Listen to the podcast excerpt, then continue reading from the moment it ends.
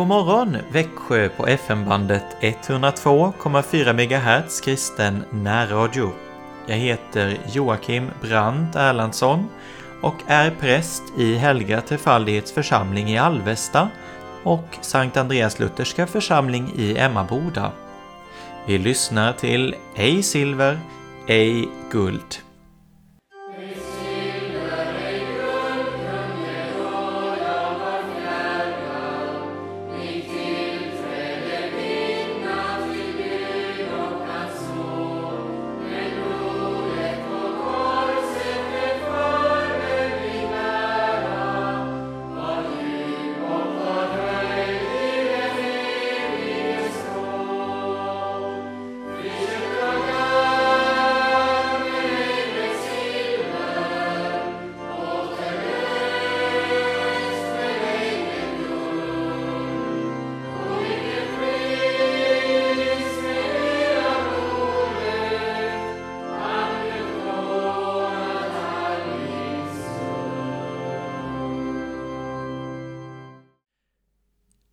Vill jag inleda med att läsa ur boken Jesus vårt enda hopp av Wilhelm Busch. Och jag tänkte jag skulle läsa lite vem han var, om ni har undrat vem denne författare är.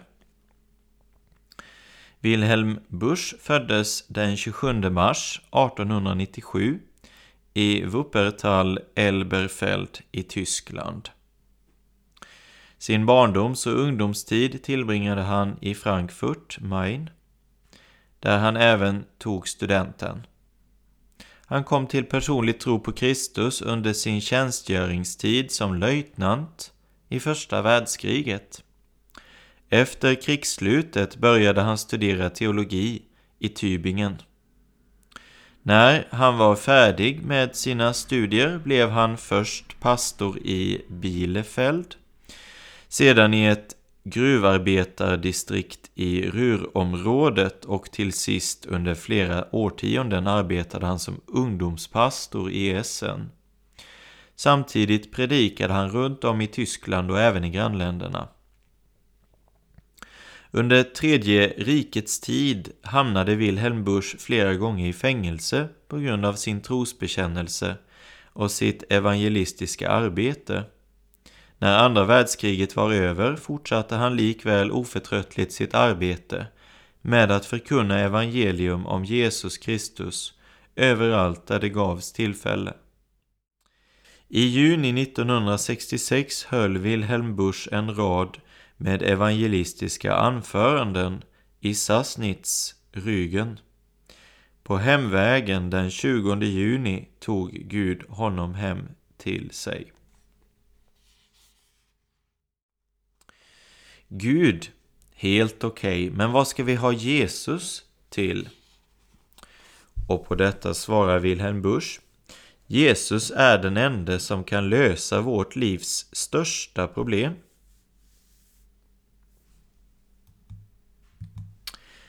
Vet du vad som är vårt livs största problem?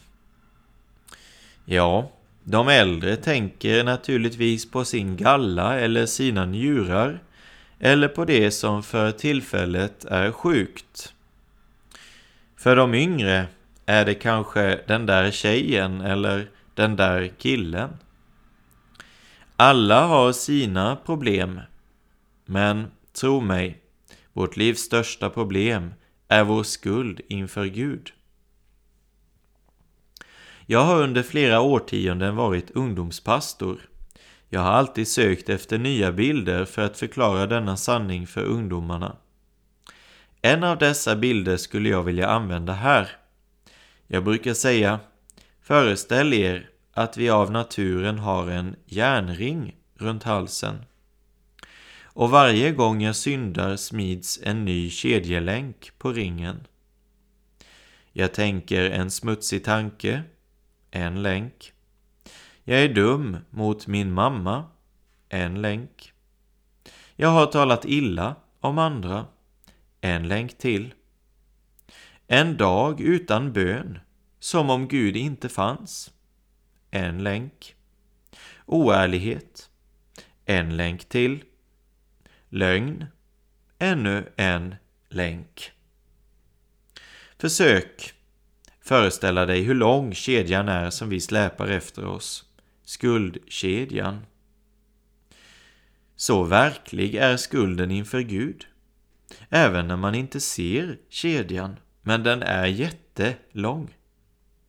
Och vi släpar den med oss. Jag frågar mig ofta varför människorna inte kan vara glada och lyckliga. De har det ju så bra. Men är de lyckliga? De kan inte vara lyckliga därför att de släpar på skuldkedjan. Och den kan ingen präst eller pastor eller ängel befria dem ifrån.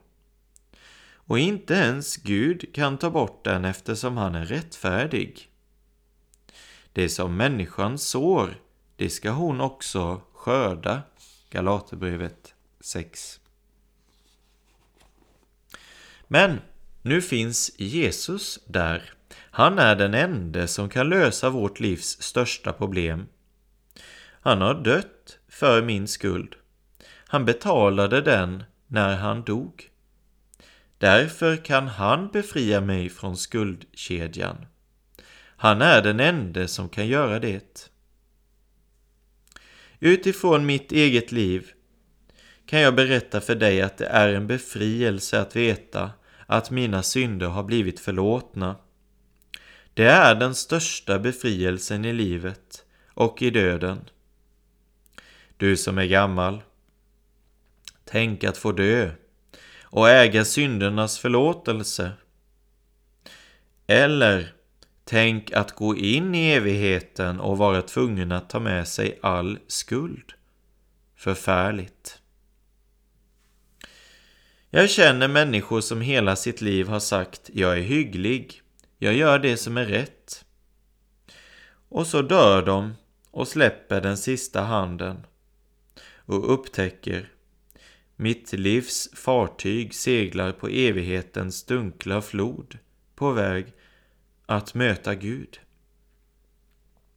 Ingenting har de kunnat ta med sig. Inget hus, inget bankkonto, ingen sparbanksbok, bara sin skuld. Så kommer man inför Gud. Förskräckligt. Så dör människorna. Om du säger så dör ju alla, då dör också du på det viset. Men du behöver inte dö i det tillståndet. Jesus erbjuder syndernas förlåtelse. Det är den största befrielsen som finns. Jag var en ung pojke på 18 år när jag fick uppleva vad syndernas förlåtelse innebär. Kedjan föll av. Det heter i en sång Från frälsaren på korsets stam ljus faller på min dräkt. Då träder syndens fläckar fram, jag blir med rövan släkt. Men han som var mot rövan god, han tvår mig snövit i sitt blod. Så helt förlåter Gud. Så helt förlåter Gud. Jag önskar att också du ska få uppleva detta. Gå till Jesus. Idag. Han väntar på dig. Och säg till honom, Herre, mitt liv är helt spolierat och jag bär på en massa skuld. Jag har alltid gömt undan det och talat väl om mig själv. Nu lägger jag fram det inför dig. Nu vill jag tro att ditt blod utplånar min synd.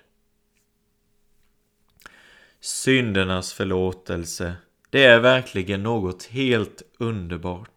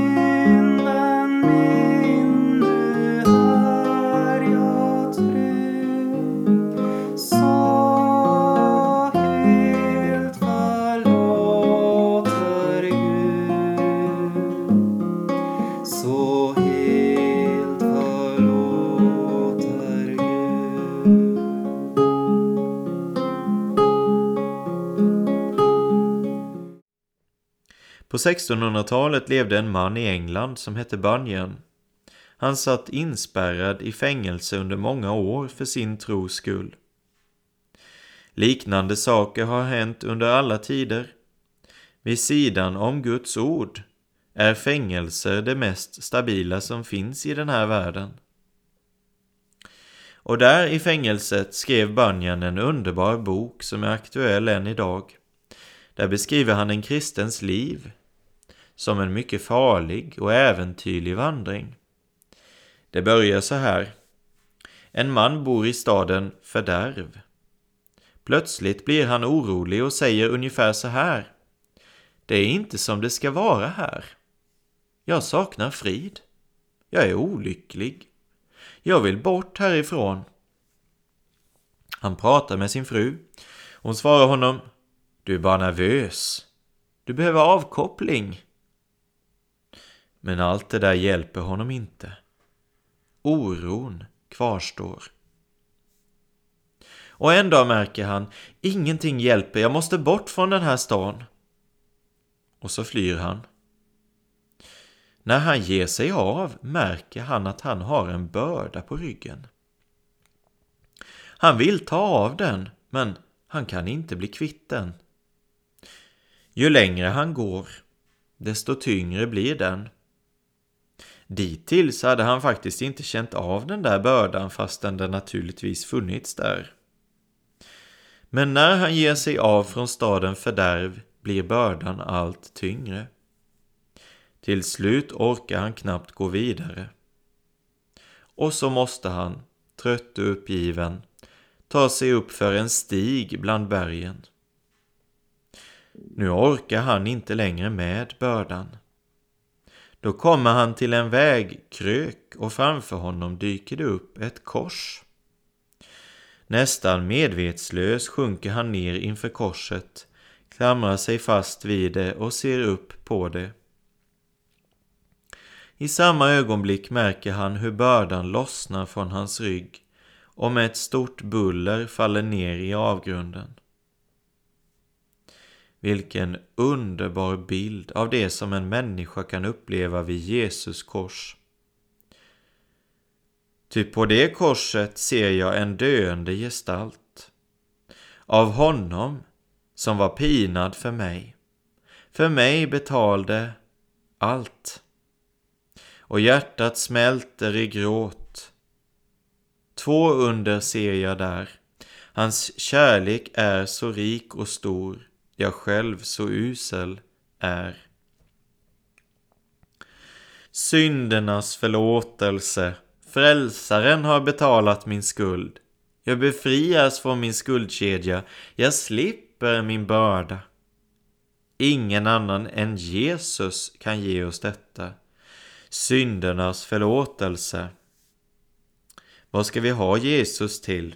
Låt mig nämna ännu en orsak varför jag tror på Jesus. Och vi fortsätter nästa vecka. Men denna dags orsak. Vad ska jag ha Jesus till? Jesus är den enda som kan lösa vårt livs största problem.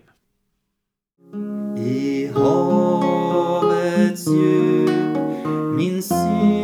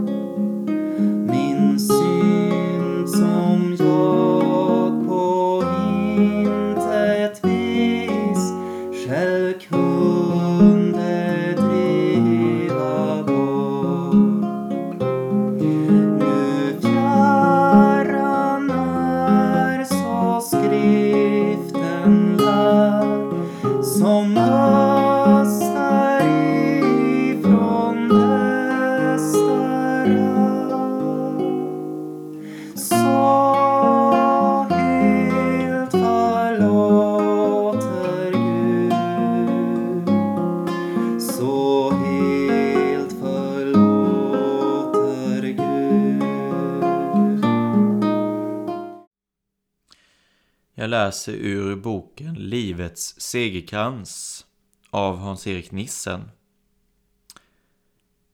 Ett ord från Matteus 23. Alla sina gärningar gör de för att bli sedda av människor. Flera gånger varnar Jesus för hyckleriet. Att hyckla är att gå in i en roll. Det är att bära en mask. Det kan du och jag göra så länge att vi även för oss själva bakom ljuset. I vårt medvetande smälter masken samman med den som bär den. Vi speglar oss i människors och inte i Guds ögon. David säger till Gud i Psaltaren 51 att han har gjort det som är ont i Guds ögon. Det blev hans räddning. Han kom fram inför Gud och såg sig själv så som Gud såg honom. Det var den helige Andes verk. Det gjorde obeskrivligt ont, men det frälste hans själ. Det fick honom nämligen att bekänna sina synder och Gud kunde rena honom från all synd i kraft av det offer som tusen år senare skulle bäras fram på Golgata. Lever du ditt liv och gör dina gärningar inför människors ögon blir du aldrig så förtappad att Jesus kan frälsa dig. Det finns alltid en utväg och ett hopp om förbättring. Det är annorlunda inför Guds ansikte. Där blir du tyst. För du har gått i konkurs med allt ditt eget. Samtidigt öppnas dina öron för evangeliet. Gud räcker dig offerlammet och du får ta emot. Då lever du inte inför andras ögon utan inför Guds. Han ser dig iklädd Jesus och du får göra detsamma.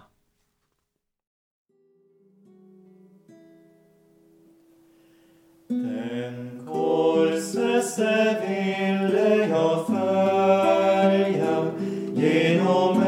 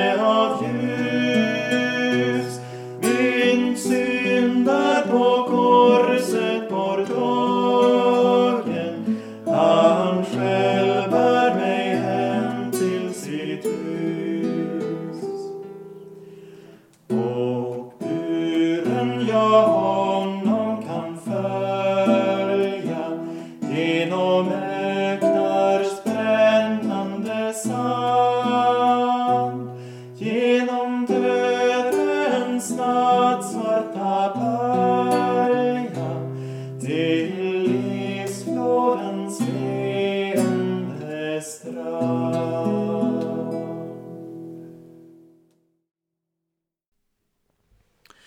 Jag läser ett stycke ur vår heliga skrift, Lukas evangeliet kapitel 1, vers 26 och framåt. I sjätte månaden blev ängeln Gabriel sänd av Gud till en jungfru i staden Nasaret i Galileen. Hon var trolovad med en man som hette Josef och var av Davids släkt och jungfruns namn var Maria. Ängeln kom in och sa till henne Gläd dig, du benådade, Herren är med dig. Men hon blev förskräckt vid hans ord och undrade vad denna hälsning kunde betyda.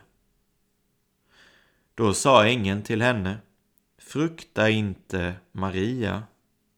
Du har funnit nåd hos Gud. Se, du skall bli havande och föda en son, och du skall ge honom namnet Jesus. Han ska bli stor och kallas den högste son, och Herren Gud ska ge honom hans fader Davids tron. Han skall vara konung över Jakobs hus för evigt, och hans rike ska aldrig få något slut. Maria sa till ängeln, hur ska detta kunna ske? Ingen man har rört mig. Ängeln svarade henne, den helige Ande ska komma över dig och den heliges kraft ska vila över dig. Därför ska också barnet kallas heligt och Guds son. Och se, din släkting Elisabet ska på sin ålderdom också få en son. Hon som man har sagt är ofruktsam, hon är nu i sjätte månaden, ty för Gud är ingenting omöjligt. Maria sade, se jag är Herrens tjänarinna. Må det ske med mig som du har sagt. Och ängeln lämnade henne. Vid den tiden skyndade Maria till en stad i Judabergsbygd och gick in i Sakarias hus och hälsade på Elisabet. När Elisabet hörde Marias hälsning spratt barnet till i hennes moderliv och hon blev uppfylld av den helige Ande och ropade med hög röst Välsignad är du bland kvinnor och välsignad är din livsfrukt. Men varför händer detta mig, att min herres mor kommer till mig? Se, när ljudet av din hälsning nådde mina öron spratt barnet till i mig av glädje. Och salig är du som trodde, ty det som Herren har sagt till dig ska gå i uppfyllelse. Och jag läser en andakt ur andaktsboken Ett är nödvändigt. Gläd dig, du benådade, Herren är med dig. Så lyder Gabriels hälsning till Maria. Vi finner inte hemligheten i hennes liv i de goda egenskaper som hon säkert hade. Den beror endast på den nåd som hon fick ta emot. Maria fick först och främst del av frälsningens nåd. Det är det största som kan sägas om en människa. Att detta sedan gäller en oräknelig skara gör det inte mindre stort och förunderligt. Därnäst fick Maria också del i tjänstens nåd. Hennes uppgift var unik. Hon skulle bli mor till Guds egen son. Marias liv blev tyngre och svårare än de flesta andras. Och det var just den uppgift Gud hade lagt på henne som gjorde livet särskilt svårt. Vi vet utifrån judarnas anklagelser mot Jesus att de ansåg honom vara född utanför äktenskapet. I äktenskapsbrott. Förnekelsen av jungfrufödelsen är inte av något nytt datum. Evangeliernas berättelse låter oss inte heller vara i tvivel om att Jesu familj upplevde hans verksamhet som en belastning. De fick känna av motståndet mot honom. Vad kostade det inte på för Jesu moder att följa sin son den sista tunga vägen till Golgata? Hur upplevde hon det när hon stod där under korset? Då kände hon sig knappast särskilt benådad. Ändå var hon det. Över den uppgift Gud hade gett henne vilade orden Herren är med dig. Gud har en uppgift och en tjänst för oss alla. Ingen kan vara lydig mot sin kallelse utan att det kostar något. Trofasthet och uthållighet måste till överallt. Men det är några som Gud har gett en särskilt tung och krävande uppgift med stora omkostnader. Har du fått en sådan tjänst ska du veta att i Guds ögon är du benådad. Därför sänder Herren dig en särskild hälsning idag och försäkrar dig om att han är med dig. Du är ett redskap i Guds hand. Du tjänar hans frälsningsplan på jorden. Du är välsignad av honom. Gläd dig, du benådade. Herren är med dig. Låt oss nu be med hjälp av boken Se på Jesus. Ja, deras avfällighet vill jag hela. Jag vill bevisa dem kärlek av hjärtat. För min vrede har vänt sig ifrån dem. Hosea 14. Dyrbara tröst för den eländiga. Så vill du inte förskjuta mig. Inte glömma mig. Inte tröttna på mig, min Herre och min Jesus. Jag ser så mycket synd hos mig. Hjärtat dras så ofta bort ifrån dig, jag blir kall och liknöjd. Men du vill hela mig. Och tack min frälsare, du vill älska mig av fri vilja. Min kärlek är så ringa. Mitt hjärta hänger så fast vid det jordiska. Min själ smakar så lite av din salighet och du kan ändå älska mig. Ja, jag är dock din vän, din brud, din egendom och din ögonsten. För du älskar mig av fri vilja.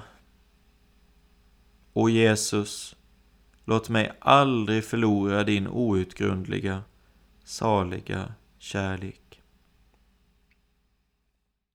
Alltid